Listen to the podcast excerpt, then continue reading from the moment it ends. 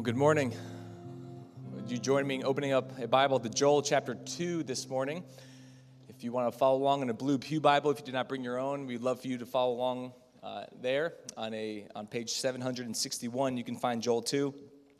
And thank you to Brian Critchfield for, uh, for praying. As he said, he's one of our lay elders. I also want to highlight that over the last three weeks, uh, Brian wrote a three part series that we put onto our publishing platform uh, on, on the platform Substack. And you can find that on our website under blog or resources.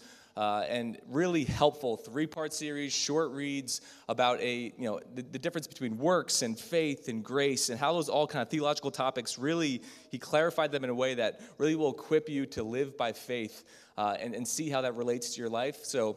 I would encourage you, if you have not, I know many of you are subscribed to that uh, already, uh, but if you uh, have not been able to read that, I would encourage you to go ahead and do so. But um, we're going to continue in our series here in the book of Joel. And to start out, I want to talk about a phrase that's actually found in the book of First Peter. It's a phrase I think about a lot. And the phrase is living hope. Living hope. Peter writes to the church there. He says, Praise be to God because he has caused us to be born again with a living hope.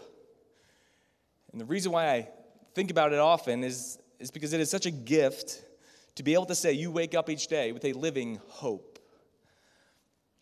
And it's the difference between a, a wish and, and hope, right? A, a, you, a wish is rooted in dreams, but hope is rooted in some uh, extent, rooted in reality, right? So I can say, um, I wish the Jets will win the Super Bowl this year.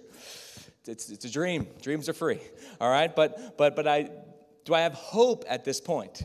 No. I, I, don't. All right, I don't even believe what's happening right now. All right, but I don't. Uh, but I, I, I, wish it. But I wouldn't say I'm, I'm hoping for it, because hope is rooted in the reality of chances of, of something that's going to happen in the future. There's a reason to have hope, and when you can truly have a living hope.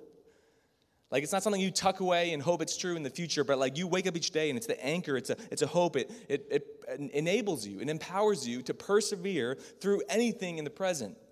That's why Peter was writing it to a church that was really struggling in the moment. And it always turns the question on us like, what is your living hope? What is your living hope? What is it the hope that anchors your days? Well, last week we saw the hinge from the first half to the second half of the book of Joel. And um, I've been saying all along that this book really has two halves. It talks about and starts with the reality of present day distress.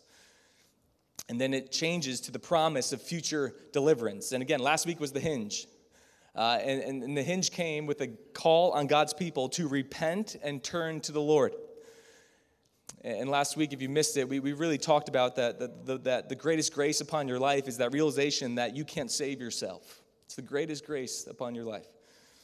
When you get to the end of your proverbial rope and your heart is drawn to the God who's gracious and merciful, abounding in steadfast love, Joel wrote an agonizingly beautiful moment that leads to repentance. To repent, we said, and the call to repent is a turn from self glory, from glorifying yourself, seeking to exalt yourself, to then glorifying God, turning toward God. And so, if last week we saw what repentance was, and that is a word of freedom, in this next passage in Joel, I get to show you. We get together to see the benefits of repentance and the living hope that repentance brings. What are the benefits of repentance? That's our outlook for this morning. But we're going to be in Joel chapter 2. We're picking it up where we left off, starting in verse 18, and I'm going to read to verse 27. Then the Lord became jealous for his land and had pity on his people. The Lord answered and said to his people, Behold, I am sending to, to you grain, wine, and oil, and you will be satisfied. And I will no more make you a reproach among the nations. I will remove the northerner far from you and drive him into a parched and desolate land. His vanguard into the eastern sea and his rearguard into the western sea. The stench and foul smell of him will rise, for he has done great things. Fear not, O land. Be glad and rejoice, for the Lord has done great things. Fear not, you beasts of the field, for the pastures of the wilderness are green. The tree bears its fruit. The fig tree and the vine give their full yield. Be glad, O children of Zion, and rejoice in the Lord your God, for he has given the early rain for your vindication. He has poured down for you abundant rain, the early and the latter rain as before. The threshing floor shall be full of grain, the vats shall overflow with wine and oil. I will restore to you the years that the swarming locust has eaten, the hopper, the destroyer, and the cutter, my great army which I sent among you. You shall eat in plenty and be satisfied, and praise the name of the Lord your God, who has dealt wondrously with you. And my people shall never again be put to shame. You shall know that I am in the midst of Israel, and that I am the Lord your God, and there is none else. And my people shall never again be put to shame. So, a simple Bible study tip that I share often uh, that when you are reading the Bible on your own, maybe studying a passage on your own, is to observe and take note of what gets repeated in a passage. Any author of anything you're writing or you're seeing somebody else write, you will tend to, and they will tend to repeat that which they want remembered. And the thing about this passage that's interesting is that there are several repetitions throughout it. And it starts with the phrase, one of the first phrases he repeats here is that the Lord has done great things. The Lord has done great things. That phrase, in and of itself, is joy filled, but it's especially significant when it is proclaimed in the midst of present day distress that Israel is enduring. If you've been with us for the Joel series, that passage was like a breath of fresh air after the first three weeks. Like that was positive. Like it might have actually surprised you how positive Joel could be because we've seen the flip now. Israel has faced and is still suffering a, from a locust invasion and a drought and wildfires. And the land has been laid bare. The grain and the drink offerings are empty, and yet their faith is so strong in the future deliverance that they can proclaim in the past tense, The Lord has done great things. It hasn't even happened yet. And yet they're able to say that with confidence. It's, that's, that's living color of a living hope. That's also, we talked about the first few weeks, the importance of lament and not skipping over lament, because what lament, when done, what it leads to. It is a prayer in pain that leads to a place of trust. And now we're seeing that trust start to take root. And what a reversal in this book. But, but hear me, not a reversal of circumstance, they're still in it, but a reversal of future hope. Grace Church, do you want to see the Lord do great things in your life? Where are the aspects of your life where you would say, I want to see the Lord do great things? In our church, what do you want to see the world? What do you, in our world, what, what do you want to see the Lord do? We want to see him do great things. Especially those of us who are maybe experiencing a bad season, where, again, there's your life, or maybe sometimes even worse, there's just one part of your life that seems disconnected from everything else. It feels out of whack, it feels joyless. Do you have a future hope, a living hope, and a vision of the Lord working in that? Have you given up?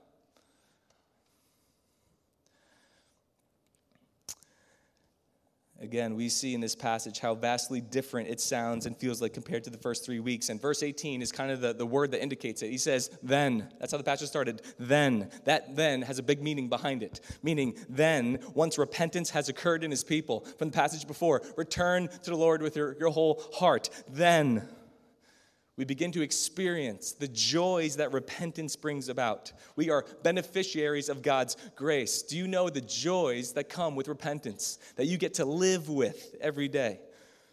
What are those benefits? And how does an affirmation of those benefits lead us to deeper trust and hope in God? That's where we're going. I got five reasons this morning. Number one, repentance brings protection. It's a benefit of repentance. It brings protection. Joel writes that the Lord is both jealous for his land and has pity on his people. He is jealous for the land and has pity on his people. Those are two aspects of God that might seem like uh, they explain two different kinds of gods, but they're not. They're together, one God, aligned. He is strong and he is compassionate. He is jealous and he has pity. And so when you hear jealous, don't think petty, immature jealousy that we normally experience, that we normally display, but rather a rightful zeal of an all loving and all powerful God. When you think jealousy with God, don't think petty, don't think power trip, think a rightful zeal of an all loving God. God spoke through Moses in the Ten Commandments that you shall not bow down to idols or serve them, for, because, for I, the Lord your God, am a jealous God. Like he's jealous for you, for your good. It is good news that God is jealous for you because God knows that if we serve and commit our lives to anything other than God, whether or not we call it a God, we'll be left in ruin. So let's have the right picture of jealousy in our mind, not immature middle school boyfriend throwing a fit, all right, but a loving father who acts in the best interest of his children. And that God, as father, in protection of his children, will at times discipline or allow his children to go through a hard season in order to heal and strengthen them. I think we would all agree that a parent who fails to ever discipline, if you never disciplined your child, that's not a sign of a loving parent. That's a sign of a lazy parent. That if you don't discipline your children, you don't love them. Like, and I think just to make sure we're clear, it also needs to be said that parents, you're not God, I'm not God. And we often do discipline our kids out of our own anger and sin and not out of righteous compassion that we expect our kids to do something for us or be us or, or, or, or, like make much of us. And so when we're frustrated we take it out on our kids. We have to be honest about when we discipline our kids those are not always righteous motives. And when that does happen it needs to be repented of. Whether it's an isolated incident or an ongoing treatment of our children that can be characterized now as abuse. I know many might look back on their childhood and they, they, they uh, didn't have just parents who disciplined them, but parents who abused them. And so we're not God, but our God is perfect. And He's a loving God who at times will prune His children for our good. Uh, Jesus says in John 15 that every branch in me that does not bear fruit, He takes away, and every branch that does bear fruit, He prunes, that it may bear more fruit. That even His children, He prunes to heal and strengthen them. Uh, so I'm reading a book right now with our, our, ministry intern that we introduced a few weeks ago, Matt Smith. Um, called Pathways to the King by Rob Reimer, who's a professor up at Alliance. And in that book, Pathways to the King, Rob talks about the time he went to go visit a vine dresser at a vineyard. This vine dresser at a wine vineyard was 75 years old, and he'd been pruning vines every day for 50 years. Pruning is simply cutting away unhealthy or overgrown branches in order to increase future fruitfulness.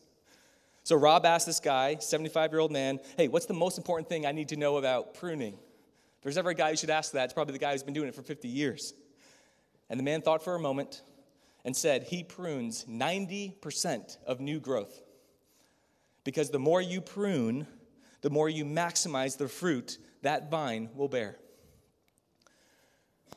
And he went on because he's been pruning for 50 years. He says, The sap then flows freely to the sturdy, hardy branches that can bear maximum fruit and return the highest quality of grapes. Translation The more you prune, the better fruit you get. So when we think about the Lord disciplining us or allowing us to go through hard seasons, hard situations, difficult relationships, like a locust invasion over all of Israel he is pruning. And when you are in Christ, no season of your life is wasted. No difficult relationship is pointless. No circumstance pointless. In all things, be reminded, He's pruning. He's pruning. Because the more He prunes, Reimer writes, the more His presence can flow. The more He prunes in you, the more of His presence can flow through you.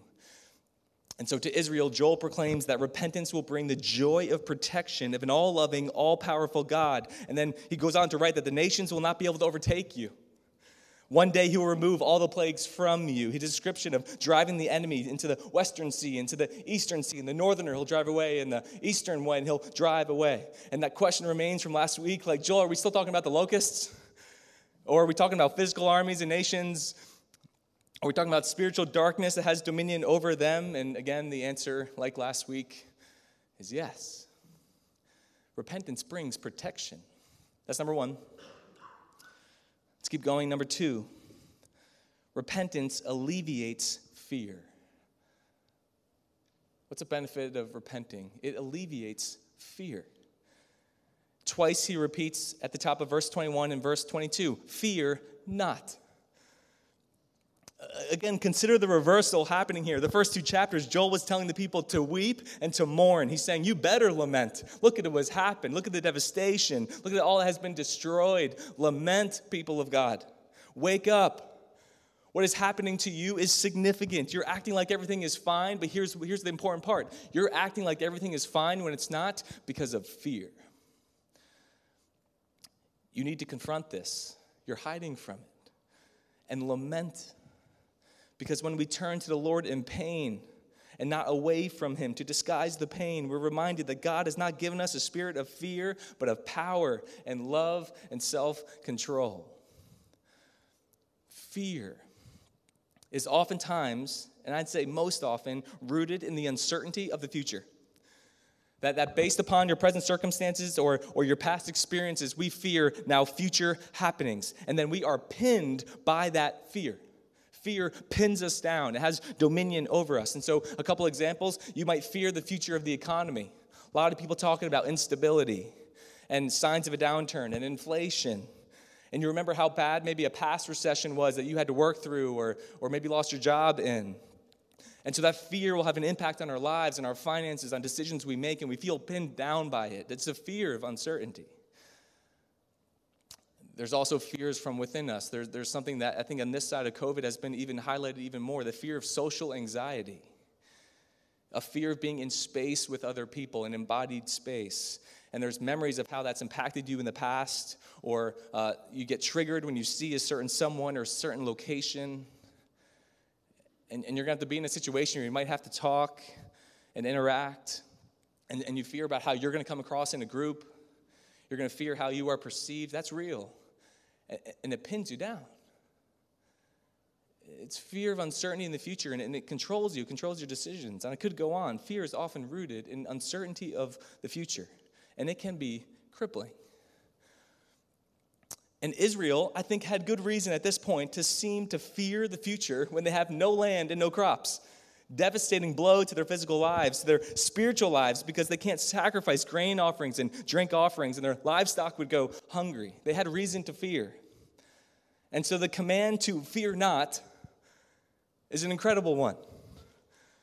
And it has a promise baked into it. You don't need to fear. Why? for the Lord has done great things. And perhaps you hear that and you go, okay, is that possible though? Can we just talk reality? Is it possible to flip the switch from fear to faith in that way? Like that easily? Like I see everything around me, reasons to fear, but nope, I can have faith in God. Is it that easy? Can you really not fear before God provides? Or does that fear actually only go away after God provides? Here is where we would do well to remember that repentance, which we've been talking about a lot, always has a twin sibling. Repentance has a twin. Has a twin in the Bible that is never separated from, and that twin is faith. We repent from sin and we put our faith in God. Uh, there was a pastor, uh, Anglican pastor in England, J.C. Ryle, in the 19th century, and he wrote a little book. It's 68 pages long in a newly published version, but it was originally written in 1878, and it's called Repentance. I don't know how many like he sold just based on the title. All right, I don't know how many people are buying that one, but it's an awesome little book. 68 pages, J.C. Ryle, Repentance.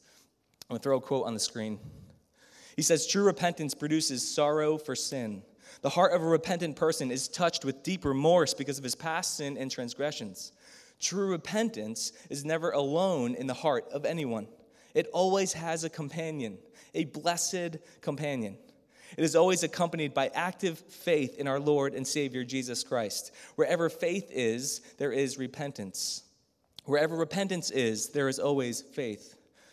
I do not decide which comes first, whether repentance comes before faith or faith before repentance. But I am certain enough to say that the two graces are never found separate, one from the other. Just as you cannot have the sun without light, ice without cold, fire without heat, or water without moisture, so you'll never find true faith without true repentance. Is it possible to be free from the fear before God actually provides? Or are we just left to allow fear to control us in ways until God provides? Uh, another book, another author, Trillia Newbell, our women did a study on her book called Fear and Faith. And uh, she writes in that book that to fight our fears, which is we're all looking to do, to fight our fears, we will look at God's sovereignty and love and watch our fears dissipate as we apply God's word to our lives. The very thing we are holding on to, ironically, is the thing we need to most let go of, Newbell writes in her book. So I, I am curious for you to answer in your own mind and heart that when I mention fears that could pin you down, what is it that the Spirit is bringing to your mind right now?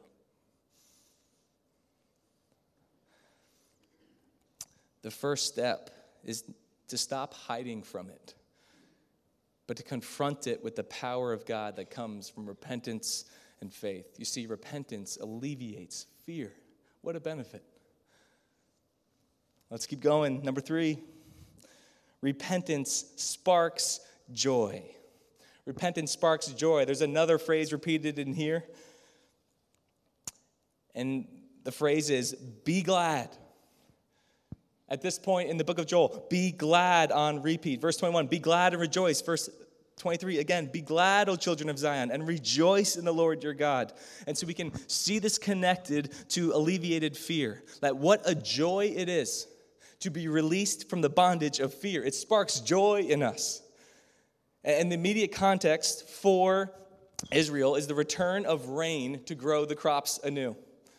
He already drove out the locusts into the sea. Now the rains return and the land flourishes once again. He says, The green has returned. His people have returned with their whole hearts. It's a dramatic turn, an immediate renewal, one that you could hardly believe.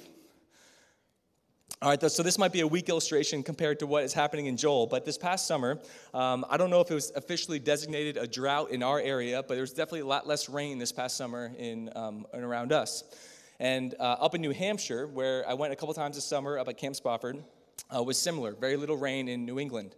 And I went two times this summer. The first week was in mid July. Uh, that one was just Caden and I, where um, I was the speaker for the family camp that week.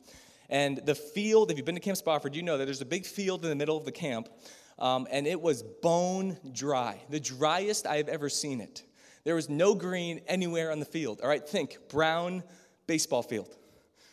And, and Caden, or softball field, all right, it's both. Uh, but Caden loved playing baseball. And so we were playing that week. It was just he and I. And it was one of those things that he hit a ground ball and it's a home run. All right, it's just gone. It's just gone, and then you're going to have to go find it later because just nothing would stop it. It was just brown field. It would go and it would go. Um, late that week, uh, there was some rain for the first time. And then we go home. We come back to New Jersey for one week in between. And then our whole family goes up the next time for our normal vacation week at Camp Spofford. And Caden and I are telling the family, like, it's crazy. The field, it's brown. It's all brown. Like uh, you, have never even seen it before. Uh, we pull up to Camp Spofford. There's, there was also some rain in the week in between. Guess what's not brown anymore? All right, the field is green. And Caden and I are like, oh my gosh, this is crazy. It was brown and now it's green. And pretty much everybody else is like, like, uh, cool story. All right. Um, like, I don't know why you're so excited right now. But it was like such a reversal. And, and, and to the point where it was like shocking. Uh, it was just brown, and now oh, in the span of a short period of time, just a little bit of rain, and, and it's green again. And Joel is saying now, in a short period of time, what a reversal. The Lord's given you rain, and the threshing floor shall be full of grain. Vats will overflow with oil. And this is the joy of repentance that we get to experience. There is real joy in it. And it's what God does in the hearts of those who repent. You, you change inwardly. And, and you might not change, your life not might transform immediately. You're still going to struggle against things of the flesh, but something's different in there. And your mourning has turned to rejoicing, and the brown field of your heart, if I can, gets rained on, poured on, and it turns green.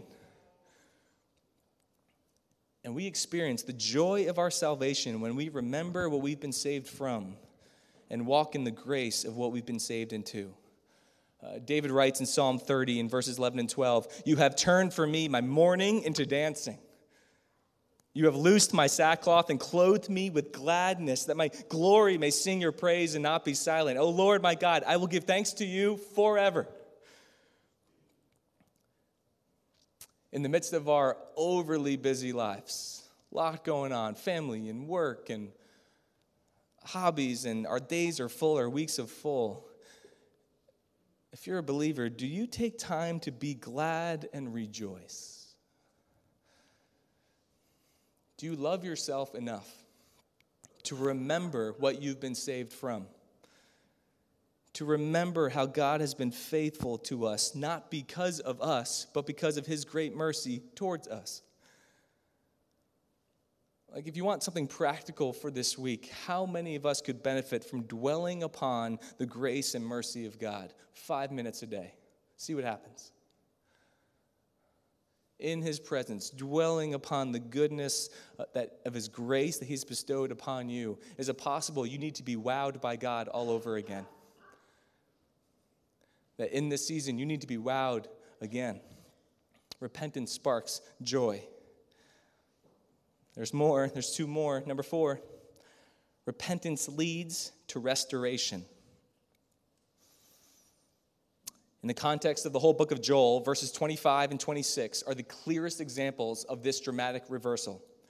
I will restore to you the years that the swarming locust has eaten. Then goes to 26. You shall eat in plenty and be satisfied, and praise the name of the Lord your God who has dealt wondrously with you. That promise has direct meaning for Israel in the moment, and it has meaning for us, although it's not the exact same. Israel has experienced lost years due to the prolonged devastation upon their land wave after wave after wave, and then droughts and then wildfires. And now, upon returning to the Lord, he promises to Israel, I will restore to you the years you lost.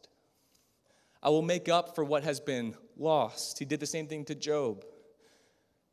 But Israel, your barns will be filled, your vats will overflow. And so you often see this truth and this passage and passages like it in the Old Testament applied to us this way.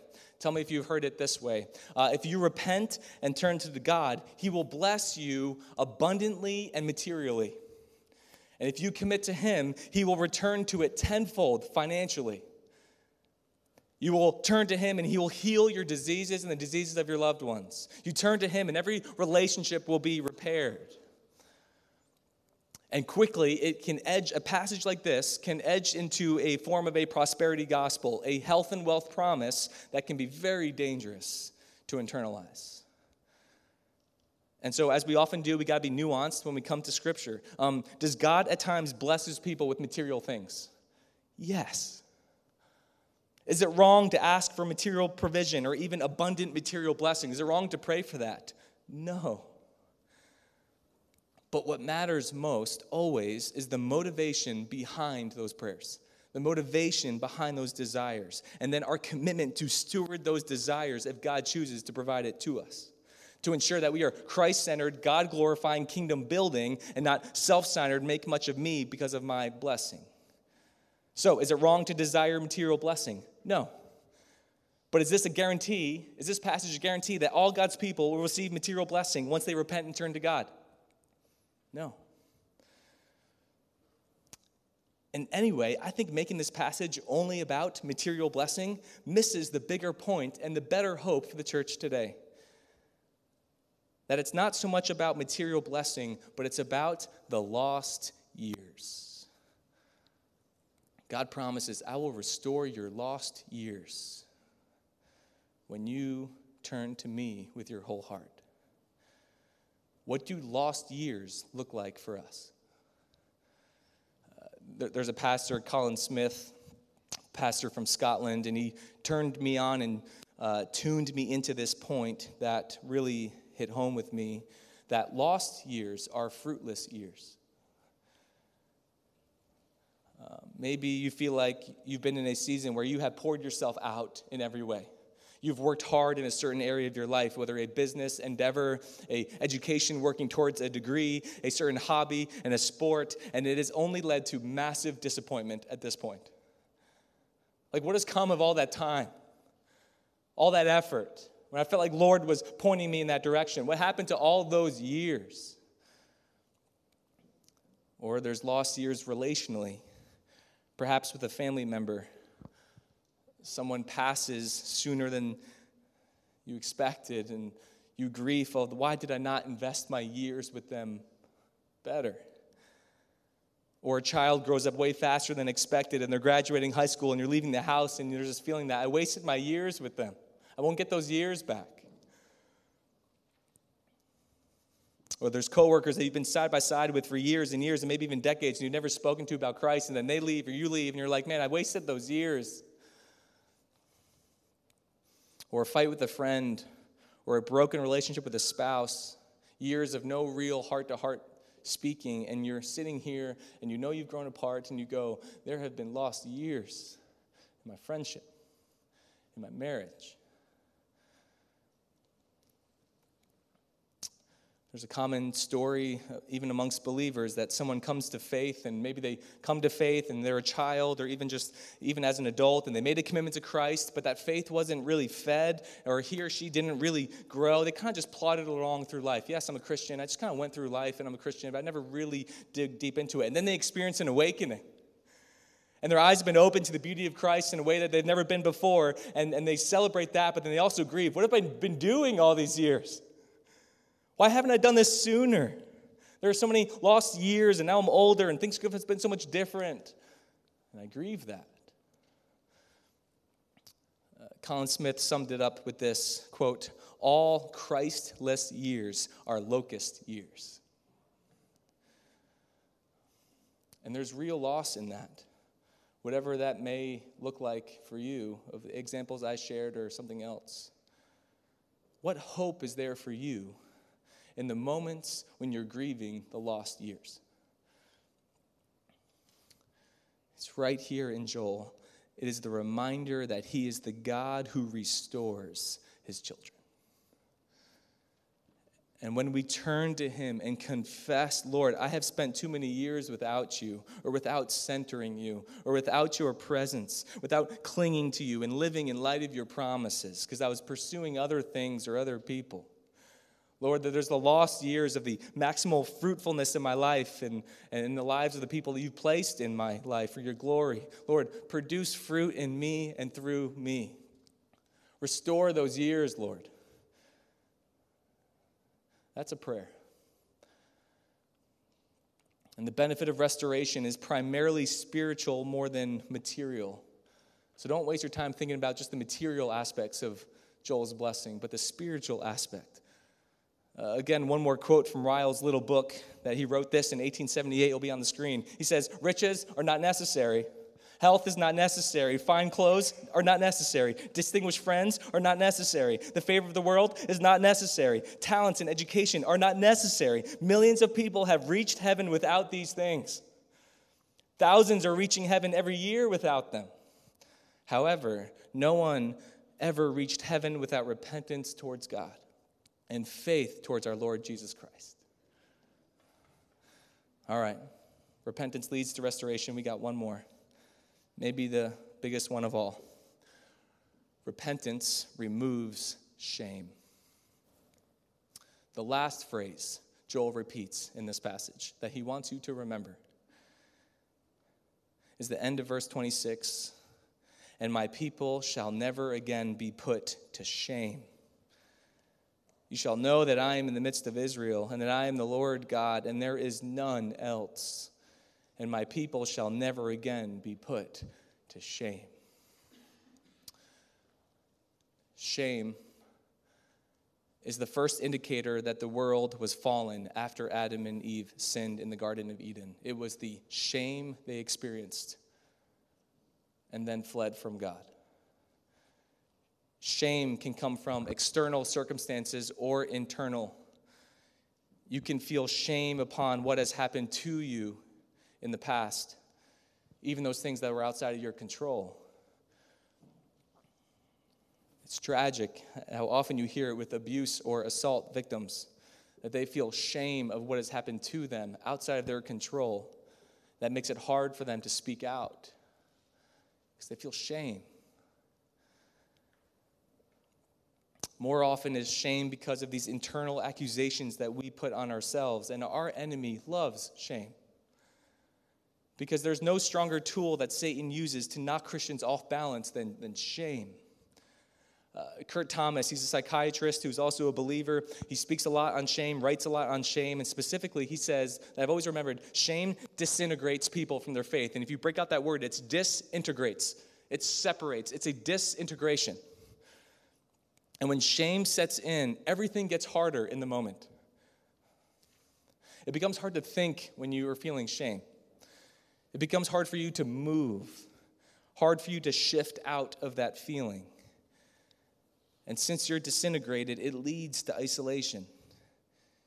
You isolate from others around you because it, it's hard to move, and you isolate from God's truth because it's hard to think. And then our brains and our bodies, I think, naturally learn how to practice how to keep shame private and the things that cause that shame private. And all the while, we drift. And we condemn ourselves, and our faith is shaken. And so, this promise of future deliverance, this promise how on the day of the Lord, which Joel has been pointing to this whole time, will be the best day of your life for a lot of reasons. But maybe the first and best reason is that is the day when shame will be put away for good. All that threatens you, all that accuses you, internal, external, it will not stick to you. And the reason we know that is because Jesus was sent by the Father to remove the shame, the shame of his children. And Jesus reversed the curse of the shame in Genesis 3 when he took that shame upon himself on the cross. And so, in a world of the Lord doing great things, the Lord has done great things. The Lord coming in the flesh to declare victory over death by dying himself is at the top of the list. I want to close with an illustration that I first heard from a pastor named Hershael York that stirred something within me. Perhaps you, heard, you saw this news story, it might have been two or three weeks ago. There were a couple of activists that walked into the National Gallery in London with a can of tomato soup. These two activists, young people, walked up to a painting by Van Gogh that he painted in 1888 called Sunflowers. And they threw the entire can of tomato soup right onto the painting. The painting is an estimated value today of $83 million. And then they went on to do a demonstration right there, and they want, you know, obviously the phone's rolling, hands glued to the wall, posts it right away. And that day, the response from the public was by and large horror, frustration, anger. I remember tracking it and seeing it online in real time of just how frustrated people were that these two people came in and destroyed a century old painting with a can of soup to make a point. Later that day, the National Gallery issued a statement. Quote, Earlier today, protesters threw what appears to be tomato soup over the painting. There is some minor damage to the frame, but the painting is unharmed. Turns out, maybe some of you know this, that that painting had a fine glaze of glass over the top of it that when you're walking through, it's imperceptible to the human eye. And it turns out that a grand plan of a can of tomato soup couldn't harm it. The enemy hurls his accusations at you. He hurls shame and guilt, and that sin will splatter our lives and it may do some damage to the frame. but the atoning sacrifice of Jesus Christ is bigger than anything those accusations can do. And for those who are in Christ, no condemnation can stick to us. He took that shame, He paid for that shame, and He declared victory over it. And so, for those in Christ, the day of the Lord that is coming, that this book is continually pointing towards, on that day, if you are in Christ, you will hear proclaimed over you. There is some damage to the frame, but the painting is unharmed. Because Jesus protects you yesterday, today, and forever. Oh, the benefits of repentance. Oh, the opportunity we have to live with a living hope. Let's pray. Father, we are joyful that we will never again be put to shame. We are joyful in proclaiming that the Lord has truly done great things. We are grateful for the living hope that we're able to live with because, above all else, it empowers us to persevere in the here and now. It empowers us to say, as your son said, Your will be done. And this life is hard, and we will navigate the ups and downs it until you bring us home. But we can trust in you, and we can walk the path that you have walked because it ends with salvation and it ends with restoration. Your will be done, Father. And it's in the name of your Son, Jesus Christ, we pray. Amen. Amen. Would you please stand as we respond in song and prepare for the Lord's Supper?